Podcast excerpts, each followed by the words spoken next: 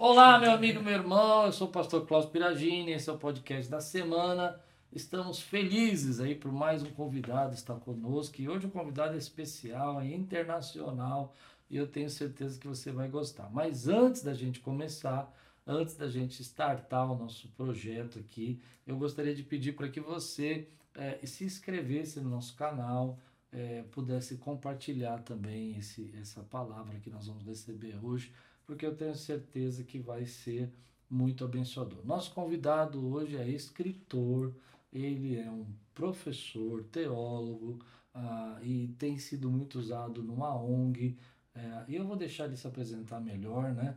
Mas ele vem lá de Angola, está conosco hoje, Thomas Camba. Seja bem-vindo, Thomas! Obrigado, pastor. Obrigado. Alegria estar aqui com você e com todos esses nossos amigos, ouvintes, espectadores, né, que estão nos assistindo, nos ouvindo, seja de qualquer plataforma por aí. Então é uma alegria imensa compartilhar esse momento, esse tempo com você e com todas as outras pessoas. Muito obrigado. É bom ter você aqui, é bom escutar um pouco da tua história. Mas eu queria que você contasse para o pessoal um pouquinho da tua história, da tua formação, como começou esse, essa paixão por Jesus aí lá em Angola, né? Lá em Angola, lá em Angola.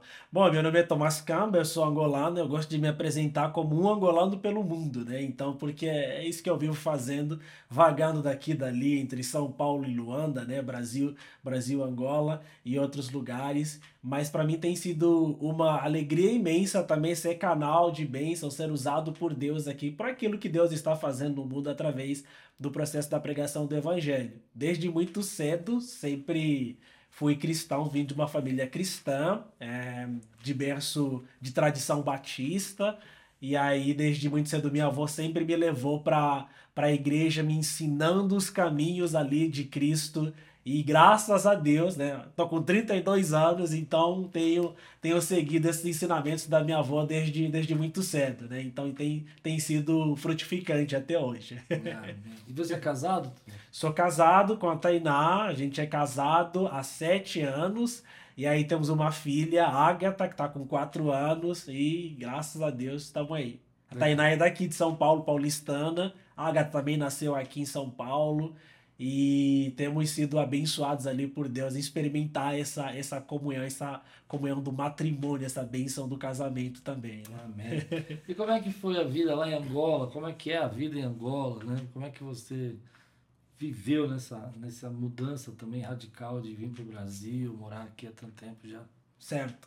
Olha, Angola se parece muito com, com o Brasil. Existe, na verdade, uma irmandade muito grande quando eu falo sobre Angola, eu gosto de lembrar as pessoas, apesar de que no Brasil não tem muito esse conhecimento a respeito de Angola, mas é, o Brasil já ocupou um lugar de destaque ali na, na, nas relações entre, em, com Angola e tem muito brasileiro morando, morando em Angola. O Brasil já foi a segunda maior colônia de estrangeiros em, em Angola, né? Hoje nem tantos, tem muita, tem a China, tem Portugal, o Brasil também está por aí, mas as relações entre Brasil e Angola já foram muito fortes desde a independência. O Brasil foi o primeiro país que reconheceu Angola como estado soberano em 1975.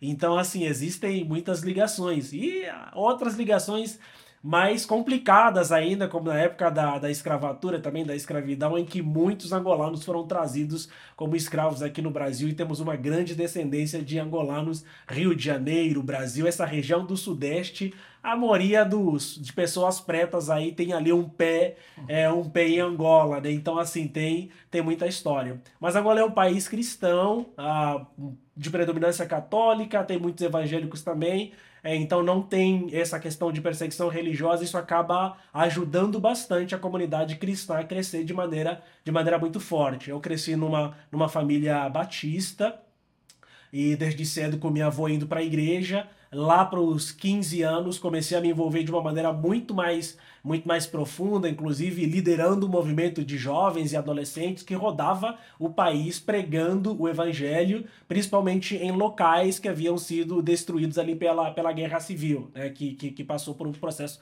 de guerra civil em Angola. E esse movimento era tão interessante, tão bom, que a própria Convenção Batista de Angola na época nos ajudou com, com um ônibus, né, que a gente rodava o país pregando, evangelizando, discipulando, a gente dormia ao relógio relento, assim, né? Tomando água, água do poço, abrindo igreja. Então foi um momento muito, muito legal. De loucura, inclusive, pastor. Quando eu olho isso hoje, tenho 32 anos ainda, mas foi isso, foi, sei lá, 16 anos atrás, Sim. literalmente, né? É, foi, não é muito tempo, mas eu falo, puxa vida, né? Dona a gente tirou toda a força, toda a coragem, assim, sou molecada, só jovens e adolescentes pregando o evangelho no país. Daí eu me lembro João escrevendo para a igreja, falando: Vós jovens, vos escrevi porque vocês sois fortes, uhum. porque vocês venceram o maligno. Então, isso também me ajuda bastante a olhar para a força da, da juventude, de tudo aquilo que eu vivi naquela época. Né? Sim, sim. Mas é, eu acredito que muita gente tem um sonho. Você tinha um sonho, né? Você tinha um desejo de estudar, de vir para estudar fora, não necessariamente para o Brasil, sim. né? Como é que você trabalhou esse sonho? Olha, quando eu comecei a me envolver com o processo de discipulado, uhum. de evangelismo, então começou a surgir essa necessidade de me aprofundar um pouco mais nas escrituras. Eu fiz um seminário lá em Luanda e comecei a entender que, olha, para me capacitar melhor, para servir melhor ao reino, seria muito interessante se de fato eu pudesse ter uma experiência transcultural. Ah, e financeiramente eu não conseguiria fazer isso sozinho, então eu comecei a buscar por oportunidades. Isso come, começou a queimar no meu coração, a arder no meu coração, e eu fui orando e procurando oportunidades para isso. Eu dava aula já desde muito cedo, então comecei a juntar uma graninha, mas nas horas vagas eu comecei a ir para Lan House, para o Cyber, enquanto as pessoas estavam no MSN, no Hi-Fi, então Facebook na época estava explodindo também, né, nas redes sociais, né? É, Orkut ainda estava ali quase finalizando. E aí, enquanto as pessoas ficavam divagando, eu entrava na, na internet, procurava por faculdade de teologia no Brasil e nos Estados Unidos. E aí eu entrava no Fale Conosco, né? Toda instituição tem aquela aba do Fale Conosco, né? Aí eu entrava lá no Fale Conosco e escrevia um e-mail, que seja em português, inglês, aí falando da minha história, né? Me apresentando, meu nome é Tomás, sou de Angola, e falava o que eu estava fazendo e o meu desejo de me aprofundar em teologia. Eu fiz isso durante um ano, né? Sem ter alguma resposta. E um belo dia, depois de um ano, abrindo minha caixa de, de e-mails, é, um ano você mandou recado? Um ano. Teve resposta. Não tive resposta. Uau. E aí eu continuei. E, e, em paralelo a isso, pastor, durante esse um ano, eu fui preparando a, a, a, as condições, assim, crendo que um dia essa oportunidade chegaria. Tratei meu passaporte sem falar para minha família, reconheci toda a minha documentação, fiz todo o processo legal de toda a minha documentação e ela estava ok, né? Quando a gente olha assim, fala, puxa, um ano sem receber resposta, mas olhando para as providências de Deus, esse um ano serviu para, de fato, é, cuidar de toda a minha documentação legal, né?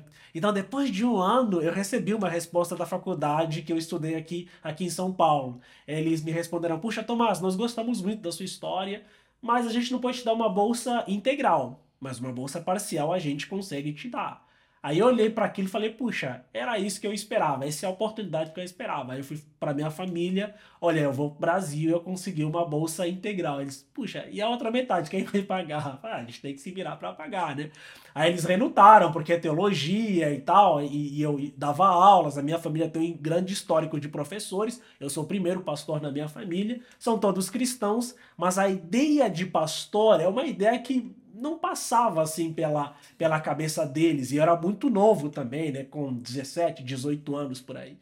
É, então eles não olharam isso com os bons olhos. Aí eles relutaram, mas como eu já tinha tudo preparado, eu falei, e o passaporte? O passaporte está aqui. E a documentação da. Olha, tá, tudo tá tudo aqui. Então eu tinha tratado toda a minha documentação e estava ah, com tudo em dia para viajar para o Brasil. Aí eu vim, Brasil com a cara e com a coragem, uhum. sem conhecer absolutamente ninguém. Aí eu fui direto no seminário e, enfim, 13 anos depois estou aqui. É. Mas não foi fácil? Não, não.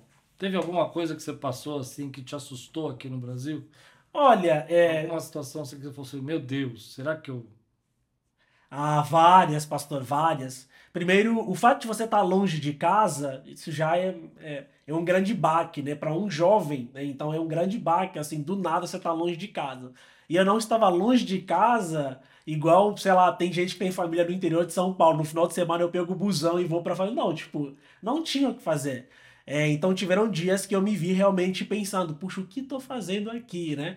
quando meu dinheiro acabou, quando eu não tinha mais dinheiro, quando eu não tinha o, como me alimentar, eu tinha que pagar a faculdade, tinha que pagar a, a, a, aluguel do, do pensionato da República, onde eu vivia, assim, era um negócio assim complicado. Você falava, cara, e agora? O que é que eu vou fazer? O que é que eu tô fazendo aqui, né?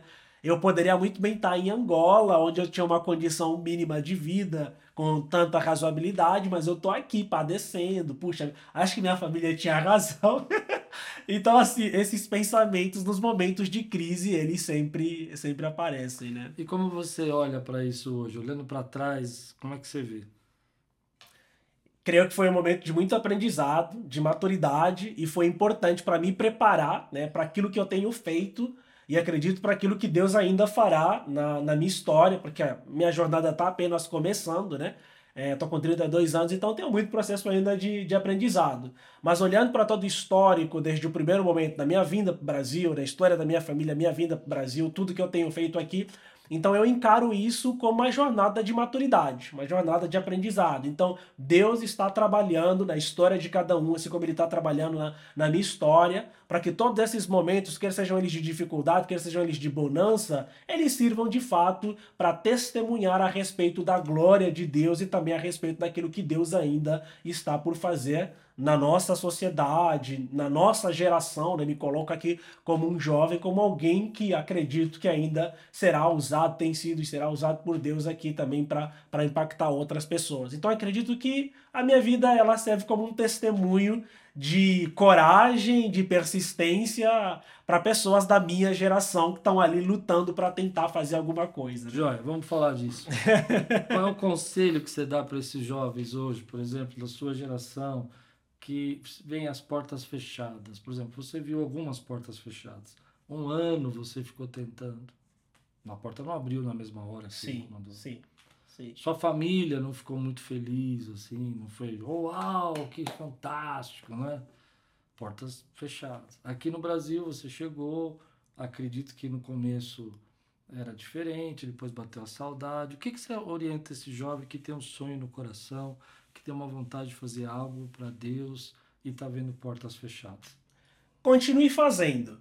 Né? Salomão nos alertou que há tempo para todas as coisas. Né? Se tem uma coisa que a gente tem muita dificuldade de, de raciocinar, é entender que existem tempos. Né? É, nem sempre quando uma porta se fecha é sinônimo de que tá tudo, tá tudo acabado. Eu sei que é muito difícil falar isso para uma pessoa que está recebendo uma série de nãos. Só que o legal de tudo isso, acredito que assim como eu pastor, pastor muito mais, né, com muito mais experiência do que eu, pastor passou por vários processos de negação, de não, de portas fechadas. É, eu passei ainda, tenho passado e acredito que vou passar por isso. Mas assim, é que uma porta fechada, um não, quando as coisas parecem claramente não, não dar certo, não é sinônimo de que realmente não vai dar certo. Então, as coisas elas precisam de, de, de tempo de maturação, né? Então, é um processo. Tudo depende de um processo, são etapas. Então, a gente precisa aprender a reconhecer os processos e aprender também a a, nesse sentido, a identificar a etapa em que nós nos encontramos e o que é necessário fazer para que eu chegue na próxima, na próxima etapa. Né?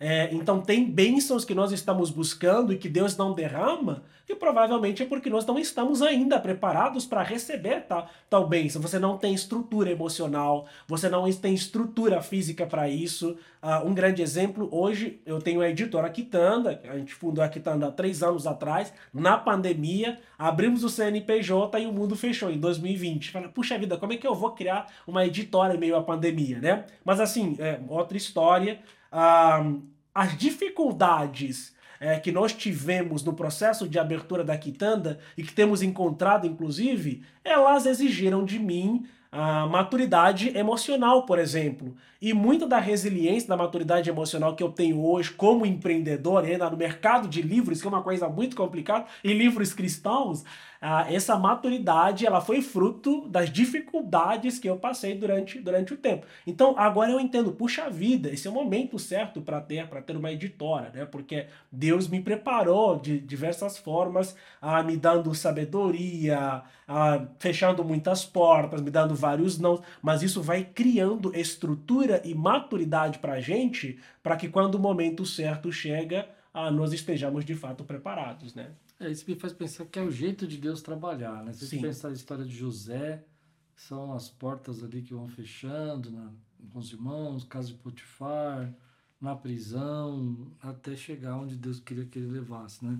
Pegar com Davi, Davi fala que ele matou o leão, a ursa, para poder derrubar o gigante, né? Sim. Parece que Deus tem um jeito de trabalhar. Parece, parece. E aí, quando a gente pega na história desses grandes heróis da fé, nesses, nesses personagens bíblicos, a respeito de sucesso, a respeito de como eles foram usados por Deus, ah, parece que nós só, só focamos na parte, enfim, no final da, da jornada, né? Não necessariamente no começo. José mesmo, o pastor acabou de falar, é, é uma série de sucessões ali de fatos terríveis, né? Então o cara é odiado pelos irmãos, é vendido, lançado na cova, ali, ali é lançado na cova, vendido, os irmãos mentem para o pai, é tido como morto, é vendido como escravo, vai na casa de... E aí é uma série de sucessões só de crises, né? Mas aí no, no final de tudo, não, não no final, mas depois de, de algum tempo, então você tem Deus agindo, preparando ele para se tornar de fato aquilo que era o governador do, do Egito e toda a história de sucesso, de gestão que ele teve. E olha como é interessante, né? Ele, ele se torna um governador numa época de muita crise. O Will era um cara que já havia passado por diversas crises, então tem um cara melhor para fazer gestão de crise do que essa. Então eu acredito que realmente essa é uma das formas que Deus tem para trabalhar nosso ser, nosso caráter, principalmente quando Deus está nos chamando para algo que vai fazer diferença. Sim. Agora, por que você escolheu o nome de Quitanda da editora? Tem algum motivo especial? a quitanda é uma palavra, talvez que tenha uma ligação muito grande entre Brasil e Angola. Quitanda é um dialeto, né? uma palavra no dialeto angolano, que significa, tal qual aqui no Brasil, vendinha, né? Um lugar de exposição, na verdade, exposição de coisa. Também tem uma outra, um outro significado que é entanda, que é um lugar de, de sabedoria. Então, quando os anciãos se reuniam para tomar uma determinada decisão, eles faziam uma antanda, eles, eles se juntavam para deliberar sobre um determinado, um determinado assunto. Daí nós, olhando para o nosso contexto bíblico, então, como editora Quitanda, nós queremos expor a sabedoria bíblica para a igreja contemporânea. Né? Então, por isso é que nós publicamos livros é fundamentado nas escrituras para ajudar a igreja a se tornar cada vez mais saudável. E você tem dois livros editados, né? Dois livros que você lançou. Quais são os dois? Sim, eu tenho Terceirização da Fé, que é o meu primeiro livro pela editora Mundo Cristão, que fala muito sobre como a, as pessoas hoje em dia deixaram de buscar ao Senhor de maneira individual, assim, e as pessoas elas têm se tornado muito dependente, principalmente de pessoas que estão em evidência, de nós líderes, né? Então as pessoas elas elas não querem mais abrir a palavra, elas não querem mais orar por si mesmas, elas acabam se tornando reféns da espiritualidade alheia. Elas vivem baseado no testemunho de outros. Puxa, o testemunho do cara é legal, mas e você, né? E, e, eu, né? Então eu, eu utilizo a ideia de terceirização da fé, ali Êxodo 19, 20, quando Deus está dando os mandamentos para Moisés, para o povo, Deus fala para Moisés uh, que o povo pudesse se aproximar do monte. Só que no dia combinado, relâmpagos e trovões começaram a soar e o povo ficou com, morrendo de medo, né? E aí eles falaram: Puxa, Moisés, suba você. Nós não queremos, né? Porque nós temos medo, mas suba você e fale você, por, ouça você e nos transmita. Então eu comparo essa, essa ideia do povo de, de rejeitar estar perto de Deus, né? Por causa do medo do pecado e, outra, e outras coisas, com a ideia hoje contemporânea é, então parece que as pessoas estão elegendo praticamente intermediários, em vez de buscarem a Deus por intermédio das escrituras, por intermédio das disciplinas espirituais, as pessoas estão muito mais passivas do que necessariamente ativas na sua, na sua espiritualidade. Então daí eu falo essa ideia de terceirizar a fé, eu falo que a, a oração é importante, a leitura bíblica é importante. Nós pastores somos importantes sim, porque fomos levantados por Deus para ajudar as pessoas a crescerem e se desenvolverem na sua fé, mas não para que as pessoas se tornem independentes da nossa espiritualidade. Então eu, eu, eu, falo, falo sobre isso também, também no livro, né? Falo como isso também pode ser muito perigoso das pessoas serem facilmente enganadas por qualquer vento de doutrina quando elas não buscam ao Senhor. E eu também falo como a igreja é um local de edificação mútua, né? Então as pessoas precisam se edificar umas às outras e não só você vir, ouvir e se tornar aquele cristão é, passivo e não necessariamente ativo, né? Então esse é um livrinho fininho que tá ali na, na o pessoal pode comprar na Amazon e em outros lugares. E aí o segundo foi o Evangelho da Paz, esse não foi um livro especificamente meu, mas foi uma colaboração com Davi Lago, com Robson Grangeiro, que é o chanceler do Mackenzie, com Maurício Zagari, com a Marisa, tem mais dois é, pensadores norte-americanos, um do Novo Testamento, Craig Bloomberg, tem teologia do Novo Testamento dele, né? E aí escrevemos sobre a questão da polarização na época da pandemia, como é importante a igreja. Pandemia não, na época das eleições, né? Como é importante a igreja manter a paz e a unidade, mesmo às vezes tendo pensamentos diversos, né? Mas nós não podemos sacrificar o nosso coração aos ídolos políticos, da política, né? Mas nós precisamos nos sacrificar a Cristo, né? Então a igreja precisa manter essa, esse coração aceso pelo evangelho. Nós devemos morrer pelo evangelho e não pela ideia que as pessoas têm a respeito de política, de economia, de outras coisas, mas nós precisamos realmente morrer pelo Evangelho. Então, esses são dois livros ali que, que, que tem, e tem um terceiro que chama Simples Assim, que também eu ajudei a elaborar, onde eu pego os Dez Mandamentos. Ah, e a gente olha para os Dez Mandamentos como uma base para a espiritualidade simples nos nossos dias. Né? Então, Legal. Então, e essa questão da terceirização que você escreveu, por que, que você acha que isso se dá? Você acha porque o Brasil é um país muito místico? Porque as pessoas querendo um caminho mais fácil? Qual é o motivo dessa, dessa, desse momento que a gente está vivendo, onde que é tão, tão grande essa terceirização, essa busca? Sim, sim. Eu acho que tem alguns fatores, pastor. Uh, ela é cômoda para as duas partes, a questão da terceirização. Eu, eu abordo isso também no livro. Terceirização ela é cômoda para o líder, ela é cômoda para o liderado também, para a pessoa. Em que sentido, né? É, hoje em dia as pessoas elas não querem ser responsabilizadas pelas coisas que elas fazem.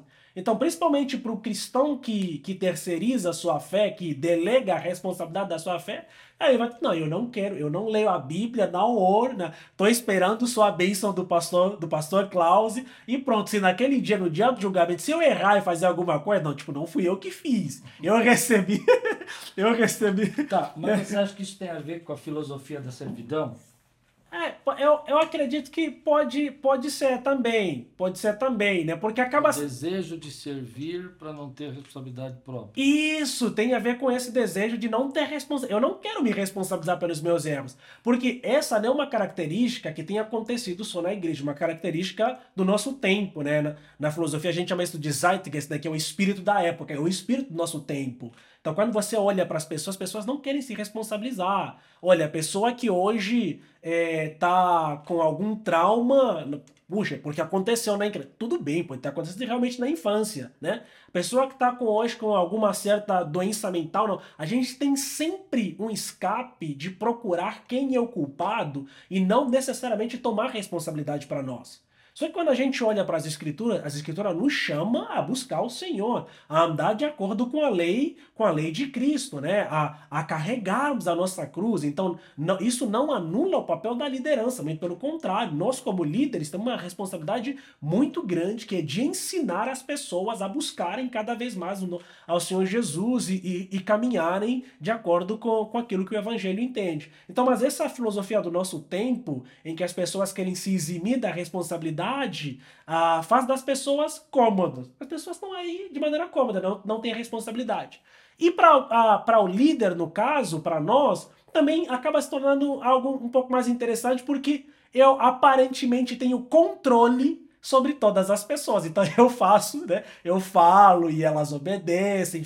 Então, assim, eu acho que é algo perigoso para todos nós tanto para nós que estamos na frente liderando pessoas, quanto para as pessoas que não querem assumir a responsabilidade, de certa forma, ah, para seguir Jesus. É, e, e, quando eu digo seguir Jesus, não significa sair do guarda-chuva da liderança. Não, não, não é isso. Mas é principalmente no sentido de tomar autonomia e de você não se tornar uma pessoa dependente, né? Nessa dependência tóxica, inclusive, mas de você crescer a ponto de você ajudar outras pessoas a crescerem. Você falou do espírito da época, né? Como é que chama? Zen. Zeitgeist. Zeitgeist. É. Zeitgeist. Esse espírito você viu em Angola também ou é mais no Brasil? Olha, eu pensava que era uma realidade só no Brasil, e aí eu caí do cavalo literalmente quando eu fui lançar o livro lá em Angola, e a Mundo Cristão me deu esse privilégio de lançar primeiro em Angola.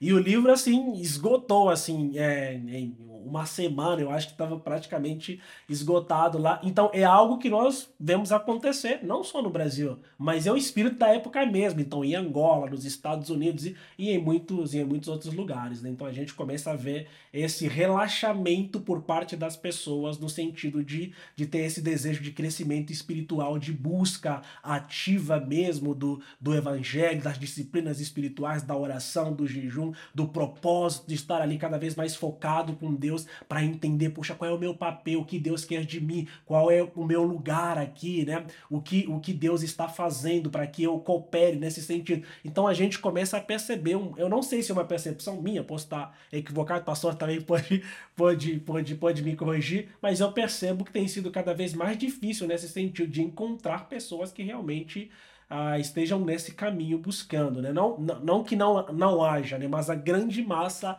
ela está muito mais ah, cômoda, muito mais relaxada do que, do que necessariamente. É, talvez porque os dois países, tanto o Brasil quanto Angola, são países místicos também, sim, né? Sim, sim.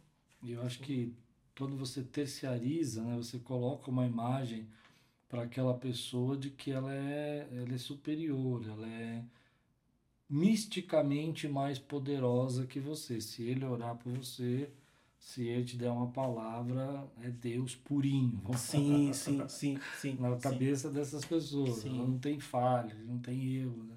Então, isso que eu acho que essa questão do ser humano ser muito místico, eu acho que gera um pouco também essa busca por uma, uma, uma terceira pessoa que possa nos representar, né?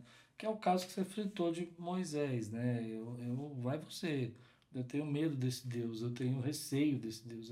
Eu não sei o que esse Deus pode fazer. Então vai lá, busca, e depois você só fala o que nós temos que fazer. Aqui tá tudo tá certo. Tá tudo certo. Isso, é. isso.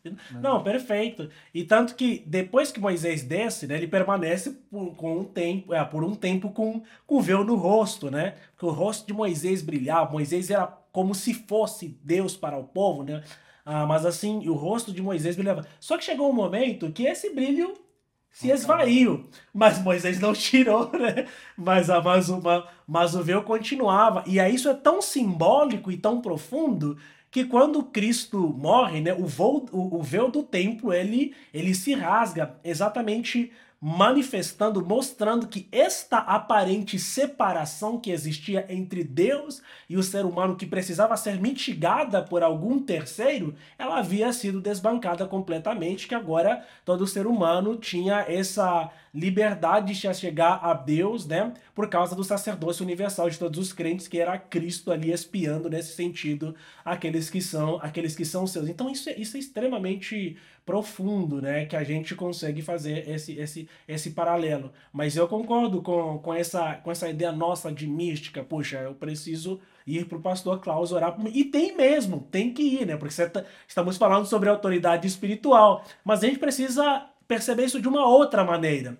É, eu acho que um ponto é você olhar para o pastor Klaus, para outros pastores como autoridades espirituais que vão te ajudar, inclusive, nesse processo do amadurecimento. A outra é não, tipo, não, eu não, não posso não devorar sem, né, sem que eu vá para. E aí. Uma infantilização. Né? Isso, isso. Torna, então... Ou você torna as pessoas aptas para autonomia, ou você torna as pessoas aptas para ser infantis, né? Isso. Eu acho que o papel do pastor é treinar as pessoas para ter autonomia, para elas crescerem, né?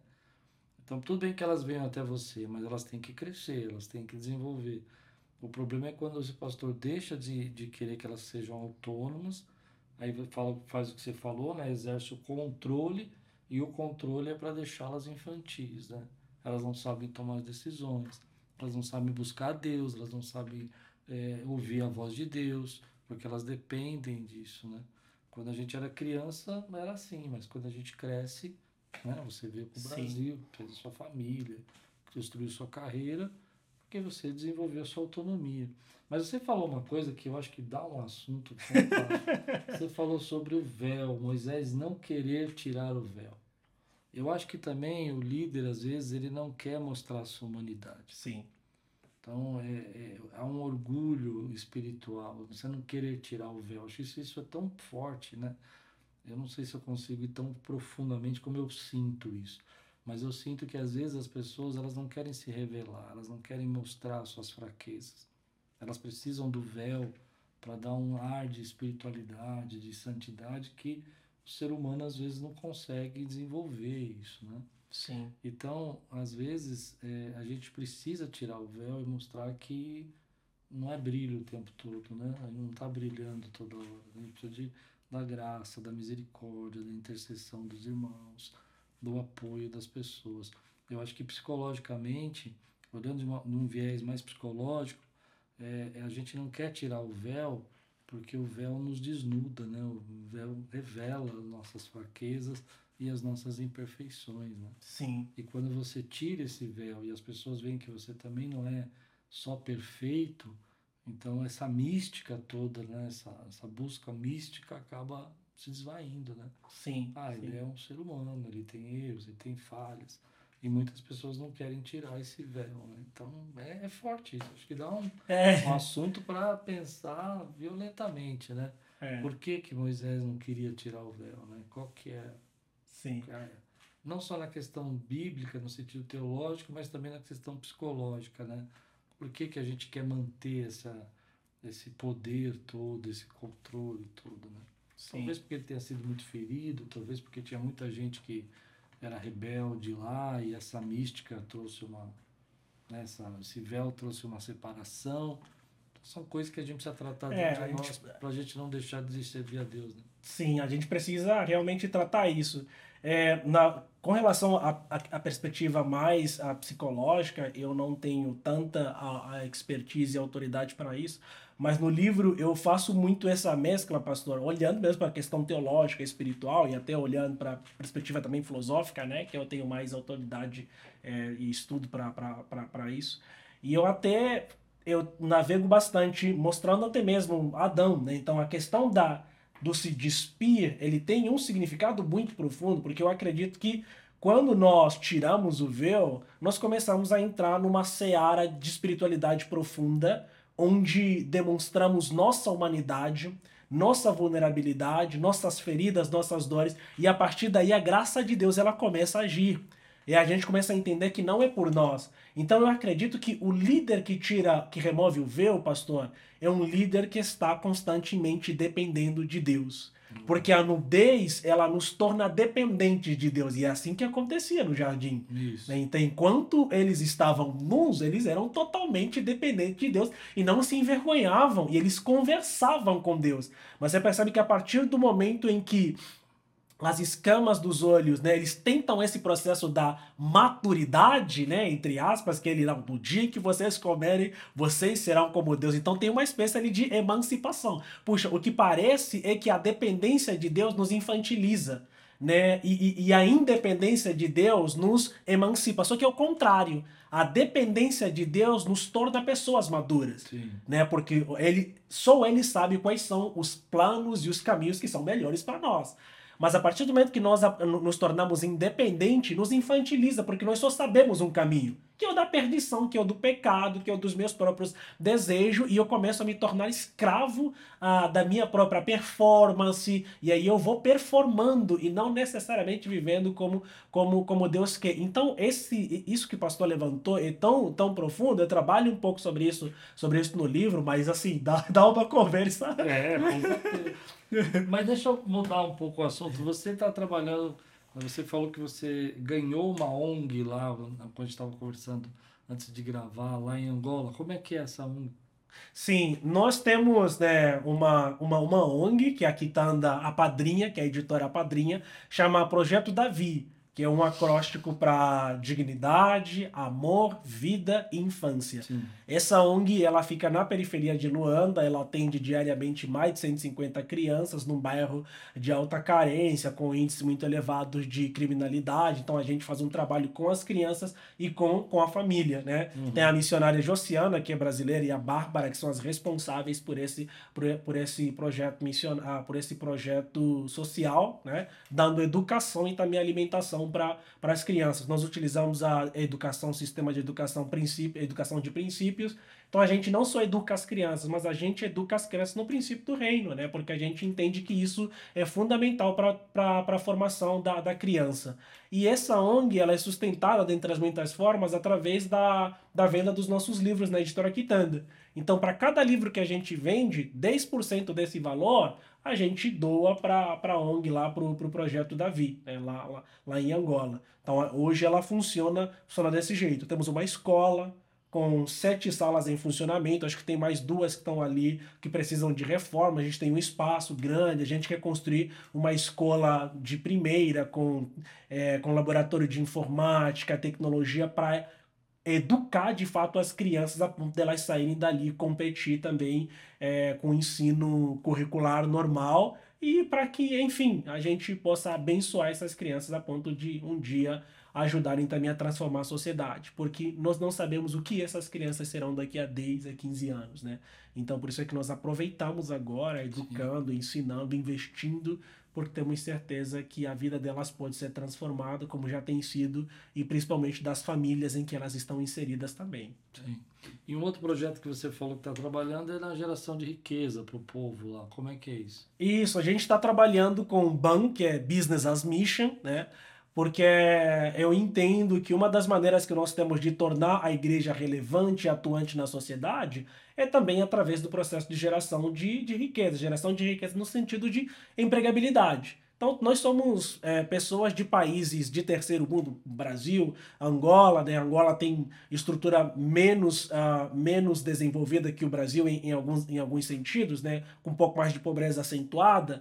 Uh, então eu entendo que uma das maneiras que a gente pode realmente ajudar as pessoas a transformarem a realidade, a não se envolverem na delinquência, na, na, na corrupção, em coisas que podem degradar a vida do ser humano, é através do processo de fomento de, de renda. Então eu tenho trabalhado com BAN, Business as Mission, negócio como missão, ensinando as pessoas princípios de empreendedorismo, mas empreendedorismo que tem a ver com o reino, onde elas podem levar princípios do reino de Deus ah, nos seus negócios e, e, e, que vai fazer com que esses negócios possam prosperar ainda mais em relação, talvez, a seus concorrentes que não usam é, princípios éticos, que não são justos, pessoas que estão corruptas. Então, ah, eu também tenho trabalhado com esse processo, incentivando a nova geração. E tem alguma coisa dessa geração de riqueza que você pode compartilhar com a gente aqui, ensinar a gente alguma coisa nessa área?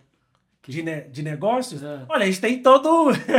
a gente tem todo um currículo ali, né, pastor? Então a gente senta, faz um processo de, de imersão mesmo com as pessoas, desde ensinar a ter uma ideia. Então a gente faz vários brainstorm, várias reuniões ali de, de brainstorm para ajudar as pessoas a terem ideias criativas e dessas ideias criativas de fato nascerem negócios. Então eu trabalho sempre com a realidade, né? Então suponhamos que se a gente pudesse fazer aqui, a gente teria que trazer os jovens aqui colocá-los para pensar, puxa, o que está faltando no nosso entorno, né? Quais são os negócios que nós podemos desenvolver que podem ser rentáveis para a própria comunidade também. Então, lá em Angola eu tenho trabalhado muito nesse sentido, de colocar os jovens a pensarem, a tirarem ideias. Todo mundo tem ideias. Então, o que a gente precisa apenas é incentivar esse processo da, da criatividade. Uh, um dos livros até que eu uso bastante é um livro chama, que, que, que tem o um título de Chamados para Criar Inovar e Arriscar, né? que é um livro bem interessante, que foi escrito por um cristão que fala sobre princípios de empreendedorismo. Né? Então a gente precisa uh, instruir as pessoas a tirarem ideias criativas da cabeça e, e colocá-las em prática. Né? Então é. Mas tem bastante coisa já lá. Tem o pessoal que está empreendendo. Dessa última vez que eu fui, surgiram. Fizemos uma imersão de um dia inteiro é, da imersão surgiram ideias como restaurantes, né, como uma empresa que eu achei muito legal de, de coleta de lixos no, no, no, no bairro em que as pessoas estavam inseridas com uso de, com uso de tecnologia. Então surgiram diversas ideias assim de empreendimentos que estão sendo trabalhados para realmente começar ali negócio de geração de renda muito mais muito mais pesado, né? Seriam como startups assim pequenas dentro da comunidade, é isso? Isso, isso seriam como como startups. E, e além disso, tem um grupo de jovens também da qual eu da qual eu faço parte ali ajudando, mentoreando com com startups mesmo na área ambiental, né, trabalhando com grandes empresas ah, do país mesmo, sendo parceiros do governo, processo de, de criação ambiental, empresas de tecnologia, assim, com, é, ligadas a, a marketing, a, a, a, marketing digital, a treinamentos, a, a formação de desenvolvimento de código, né, de, de, de programadores. E, então tem algumas empresas assim. Tem um, um outro que está com uma fintech, né, que é uma empresa mais voltada para finança, sobre ensino de uh, empreender com finanças também e ajudar as pessoas a, a investir na bolsa de valores lá, lá em Angola. Então tem alguns ecossistemas lá surgindo de geração de renda mesmo, startups muito boas e trabalhando com esse princípio de negócios voltados para o reino. Muito legal. Thomas, estamos indo para o final. Suas, eu quero que você agora use esses minutos para dar suas considerações aí para os nossos líderes, o que, que você quiser ministrar que tiver no seu coração aí. Essa última parte é sua, assim, para você falar o que está no seu coração. Boa, boa. Eu, eu acredito que nós estamos vivendo um tempo muito diferente, né? E um tempo oportuno. Uh, talvez nós não tenhamos na história da humanidade uh, um momento como esse, com muitas ferramentas, com muitos recursos disponíveis, e eu acredito que a igreja tem tudo para aproveitar e tornar cada vez mais o evangelho uh, proclamável, assim, né? E proclamar cada vez mais o evangelho. Então a gente tem tecnologia, a gente tem muitos recursos, então acredito que é hora mesmo da igreja se levantar como exército de Deus, se apropriar de todos esses recursos que nós temos para proclamar o evangelho. Então nós precisamos de uh, bons filmmakers, igual nós estamos fazendo aqui esse estúdio de podcast, que precisamos de coisas profissionais para competir, para transmitir conteúdo de qualidade uh, e mostrar para as pessoas que estão lá fora que o, o, fato de sermos cristãos não significa necessariamente sermos pessoas ineptas, né? pessoas desqualificadas, muito pelo contrário. Servir a Deus requer rigor, qualificação também, criatividade. Então acredito que nós estamos num momento extremamente crucial em que a igreja igreja pode se utilizar de todo esse aparato da nossa época, do nosso tempo, para tornar cada vez mais o evangelho acessível. Precisamos utilizar a criatividade, né? precisamos colocar nossas cabeças para pensar.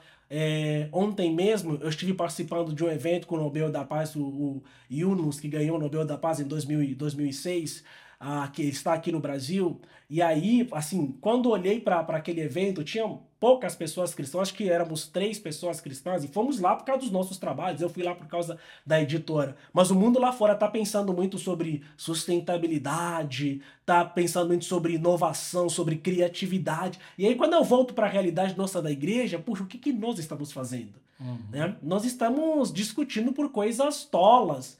E às vezes até estamos nos isolando cada vez mais. E as pessoas lá fora estão criando cada vez mais espaços coletivos, pastor. Estão se ajudando, estão trabalhando sinergia. Mas esse princípio de coletividade, sinergia, é nosso. Uhum. Nós somos pessoas que creem Pai, Filho e Espírito Santo. Deus é uma comunidade. Sim. E a igreja é essa comunidade. Então eu acredito que nós estamos desperdiçando o nosso tempo, coisa que nós poderíamos estar usando em prol da proclamação do reino, né? Porque, como todos nós falamos, Jesus está voltando. Então a gente precisa aproveitar esse tempo e se unir para proclamar realmente o evangelho, incentivar a juventude a ser criativa, a pensar é, como nós podemos tornar esse mundo melhor. Nós sabemos que o mundo jaz no maligno, mas nós somos os filhos, né? É, é, que, que, que nós fomos chamados para ser sal, para ser luz. Então eu acho que esse é um tempo que nós podemos aproveitar. Você tem uma mensagem dentre tudo isso que eu posso deixar para a igreja, para os outros líderes como nós, é que precisamos remir o tempo. Né? Precisamos aproveitar dessa oportunidade. Não podemos ficar simplesmente enclausurados nos nossos casulos, vendo quem tem a igreja melhor, maior, quem está fazendo. Não, né? Quem tem a melhor caravana para Não, vamos todo mundo. Agora tá complicado, né? Por causa da guerra que tá acontecendo. Não, mas vamos, vamos todo mundo, sabe? Então eu acho que esse é um momento extremamente oportuno para usarmos da, das ferramentas que nós temos e reverberarmos melhor na proclamação do Evangelho. Muito obrigado, meu amigo. Bênção de Deus, bênção de Deus. Ver a tua história, ver a tua força, a tua garra, né? De mudar toda a tua história, vir para o Brasil e participar e criar projetos e voltar para o seu país é, periodicamente para abençoar, para ajudar lá o povo. Isso é muito bonito, é inspirador. Que Deus continue te usando poderosamente muito obrigado por estar aqui com a gente. O pessoal da Quírios agradece porque você está nos abençoando hoje. Estamos sendo abençoados por você. Obrigado, pastor. Muito obrigado. Eu que agradeço. Alegria demais estar aqui na, na Quírios, né? A gente tem vindo aqui algumas vezes aí, também temos sido muito abençoados e fico muito feliz e grato de poder compartilhar um pouquinho e ser também bênção para a vida de todos aqueles que estão nos ouvindo e nos assistindo. Amém. Bom, que Deus abençoe sua vida. Obrigado por você ter participado desse podcast. Se você gostou, não esquece de enviar, de mandar para alguém que você acha que vai ser bênção. Talvez você conheça alguém aí que está desanimando nos projetos e essa palavra vai falar no coração dele, vai mostrar para ele onde Deus quer levá-lo. Que Deus abençoe você e tudo quanto fizer prosperará.